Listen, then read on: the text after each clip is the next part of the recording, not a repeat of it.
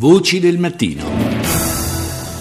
Il percorso che quotidianamente facciamo attraverso le notizie, le voci e i suoni dell'attualità internazionale oggi prende il via con la stampa statunitense. Sul New York Times troviamo infatti la decisione del governo russo di cambiare il percorso del gasdotto South Stream. Мы сегодня приступаем к практической реализации одного из крупнейших инфраструктурных. Cominciamo oggi lo sviluppo di uno dei nostri maggiori progetti di infrastruttura, dice Vladimir Putin, il gasdotto sul fondo del Mar Nero. Il presidente russo, in visita ad Ankara, ha annunciato che l'importante conduttura che dovrebbe portare il gas in Europa occidentale non passerà più attraverso la Bulgaria, bensì appunto attraverso la Turchia, una decisione che è evidente conseguenza delle tensioni fra Mosca e l'Occidente a causa della crisi ucraina.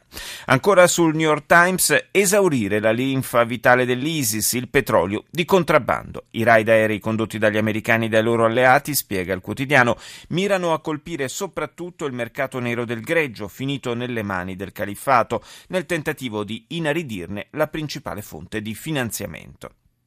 Il Washington Post rilancia le immagini della devastazione in cui sta sprofondando Kobane, la città curda che ormai da mesi vive sotto assedio da parte dei miliziani dello Stato islamico. Drammatico il titolo sul britannico The Guardian: i fondi ONU finiscono, i rifugiati siriani affrontano la crisi alimentare. Per carenza di finanziamenti il World Food Program è costretto a sospendere la distribuzione di cibo in Libano, Giordania, Turchia, Egitto ed Iraq. E proprio in Iraq, nel nord, nel campo profughi di Khan, che è vicino alla città curda di Douk, circa 11.000 civili yazidi vivono in una tendopoli in condizioni difficilissime, con poco cibo e nessuna protezione dal freddo. A migliaia sono stati uccisi, sepolti vivi o venduti come schiavi dai miliziani sunniti, e per i superstiti le prospettive non sono certo rassicuranti.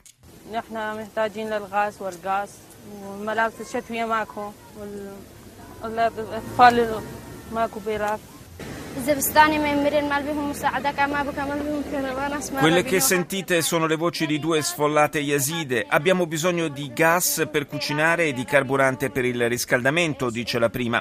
Non abbiamo abiti invernali e bambini e ragazzi non hanno neppure le scarpe. Il freddo ci sta uccidendo, fa eco la seconda rifugiata. Vogliamo aiuto, vogliamo roulotte. I bambini hanno bisogno di abiti pesanti e scarpe. Siamo riusciti a sfuggire all'ISIS, ma non possiamo scappare dal freddo. Proteste, andiamo negli Stati Uniti, per la morte impunita dell'afroamericano Michael Brown proseguono in varie parti del paese. Il presidente Obama, dopo aver incontrato una delegazione di rappresentanti della società civile, ha annunciato la creazione di una task force per riformare i corpi di polizia e conciliare le esigenze di sicurezza degli agenti con le preoccupazioni della comunità per il rispetto dei diritti individuali. Come prima cosa, la Casa Bianca vuole dotare ogni poliziotto di una mini telecamera da indossare sulla divisa, in modo da documentare tutto ciò che succede. The sense that in a country where one of our basic principles, perhaps the most important principle, is equality under the law, that too many individuals. In un paese che ha fra i suoi principi di base probabilmente uno dei più importanti, ha detto Obama, cioè quello dell'uguaglianza davanti alla legge, il fatto che troppe persone, in particolare troppi giovani di colore, si sentano trattati in modo non corretto rappresenta un problema per tutti noi. Le Monde dedica l'apertura all'Unione Europea 5 anni dopo, come il Trattato di Lisbona ha cambiato l'Europa. Si tratta di un'analisi delle tante modifiche al funzionamento delle istituzioni continentali che sono state apportate dal Trattato. E poi una notizia relativa alla corsa allo spazio, Ariane 6, un cantiere europeo, scrive il giornale francese. Oggi l'Agenzia Spaziale Europea si riunisce per cercare un accordo sulla costruzione di un nuovo vettore più leggero e meno costoso per resistere alla concorrenza del razzo americano SpaceX. Sul South China Morning Post il duro avvertimento che il capo dell'esecutivo di Hong Kong, Leung Chung-ying, ha lanciato ai giovani militanti pro-democrazia di Occupy Central affinché sospendano le manifestazioni che si susseguono da 9 settimane. Anche nelle ultime ore si sono registrati scontri fra attivisti e polizia e uno dei leader del movimento, Joshua Wong, ha annunciato lo sciopero della fame per sostenere la richiesta di colloqui con il governo. E le vicende di Hong Kong sono anche al centro di un caso internazionale.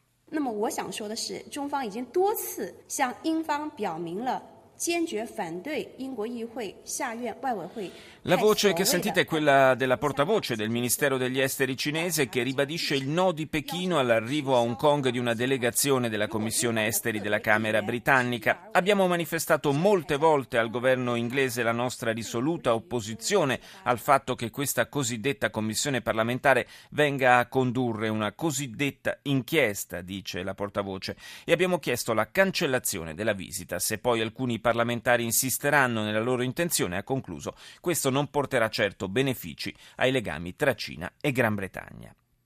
In Perù c'è crescente preoccupazione per lo scioglimento dei ghiacciai andini, in particolare lo Huaraz sulla Cordigliera Blanca si sta riducendo quasi a vista d'occhio a causa del riscaldamento globale. Il grido d'allarme arriva dal ministro dell'Ambiente Manuel Pulgar Vidal. El proceso de glaciación tiene que ver con un proceso que si tomamos decisiones hoy día recién se va a revertir en las próximas décadas. Entonces, ¿qué corresponde hacer? Poder... Se anche prendessimo oggi stesso le decisioni necessarie per fermare il cambiamento climatico, il processo di glaciazione impiegherebbe decine di anni per invertire la propria tendenza, spiega il ministro. Quello che possiamo fare nel frattempo è cercare di conservare l'acqua prodotta dallo scioglimento dei ghiacci in attesa di un futuro nel quale il clima possa essere stabilizzato. E proprio in Perù, nella capitale Lima, si è aperto un fondamentale vertice delle Nazioni Unite dedicato ai problemi climatici. Ne parliamo con il nostro primo ospite di oggi, il ricercatore dell'Istituto sull'inquinamento atmosferico del CNR, Antonello Pasini. Buongiorno. Buongiorno. Pasini, dunque, facciamo un po' il punto della situazione. Questo è un vertice che durerà 12 giorni e che dovrebbe essere propedeutico al raggiungimento di un'intesa poi nella prossima conferenza di Parigi. È urgente, evidentemente, è sempre più urgente, le notizie anche di cronaca ce lo dicono, gli scienziati ce lo ricordano, arrivare a un accordo che consenta di invertire la rotta per evitare conseguenze drammatiche. Quali sono le posizioni di partenza e perché è così difficile arrivare a un compromesso? Ma dunque, perché innanzitutto il problema è estremamente complesso, nel senso che non si tratta, come per il buco dell'ozono, di togliere alcuni elementi dalle bombolette spray o dai cicli refrigeranti. Qui si tratta di ridurre le emissioni di anidride carbonica che vengono fuori da tutte le combustioni fossili. Ora, dato che il nostro modello di sviluppo è basato su bruciare petrolio, gas naturale, eccetera, eccetera, è chiaro che questo è un problema estremamente complesso. Detto questo, le posizioni sono variegate, ovviamente, perché noi sappiamo negli Stati Uniti c'è stata sempre un'opposizione ad andare verso un'economia, come dire, più verde, fra virgolette, perché i paesi in via di sviluppo vogliono svilupparsi a loro volta, come abbiamo fatto noi in passato, e quindi non vogliono limitazioni a questo sviluppo. Giustamente loro hanno enormi sacche di povertà e così via. Certo. Comunque adesso c'è qualche novità effettivamente che fa sperare per il meglio, non tanto, appunto, come diceva lei, per questo meeting di Lima, ma tanto per quello dell'anno prossimo di Parigi. Perché? Perché innanzitutto l'Europa ha fatto un grosso passo in avanti, ultimamente ha deciso che per il 2030 ridurrà del 40% le emissioni di gas serra riferendosi al 1990, poi porterà al 27% in più l'efficienza energetica, al 27% anche la produzione di energia da energie rinnovabili. Ora però ultimamente c'è questa novità ancora più grossa, cioè l'accordo fra il presidente Obama e il presidente cinese Xi Jinping, su che per la prima volta mettono sul tavolo delle cifre ben precise di riduzioni. Due paesi fra l'altro che in passato sono stati molto recalcitranti di fronte a qualunque misura di riduzione delle emissioni. No? Adesso loro prevedono, per esempio, negli Stati Uniti di ridurre del 26 al 28% al 2030 le loro emissioni, però rispetto al 2005. Questo vuol dire che rispetto al 1990 questo sarebbe solo un 16%, quindi molto meno di quello che fa l'Europa, però è un primo passo. E anche la Cina si è accordata per fare qualcosa di molto simile al 2030, insomma.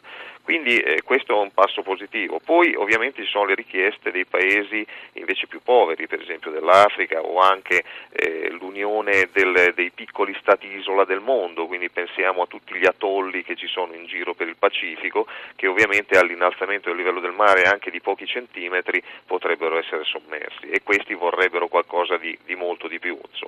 Quindi si sta muovendo qualcosa, questo è positivo. Questo senz'altro, però mi sembra anche dalle cifre che lei ci ha fornito che sia abbastanza lontano ancora il momento in cui si riuscirà a trovare un minimo comune denominatore.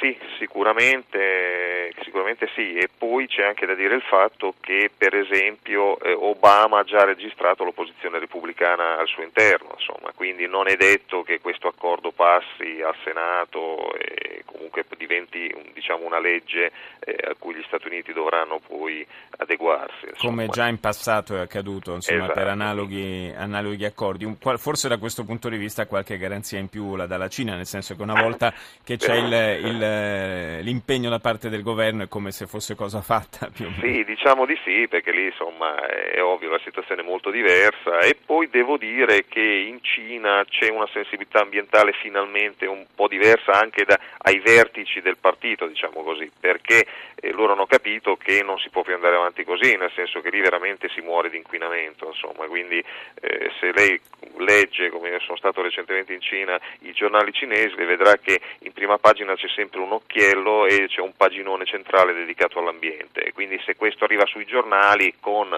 ovviamente il tipo di censura che c'è lì, vuol dire che c'è queste cose sono arrivate al vertice, quindi in questo senso lì ci si muoveranno probabilmente per quello, anche per motivi economici, diciamo così, perché la Cina già sta diventando un grosso esportatore di pannelli fotovoltaici e probabilmente vorrà puntare sulla green economy, insomma, quindi in questo senso probabilmente potremmo stare più tranquilli dal versante cinese che non dal versante americano, insomma. Bene, torneremo naturalmente nel corso di questi 12 giorni di durata del vertice di Lima a parlare di ambiente, cercheremo di capire se qualcosa si muove nella direzione giusta, se si va davvero verso la possibilità di un accordo alla conferenza di Parigi il prossimo anno. Io nel frattempo ringrazio Antonello Pasini, ricercatore dell'Istituto sull'inquinamento atmosferico del CNR, per essere stato con noi.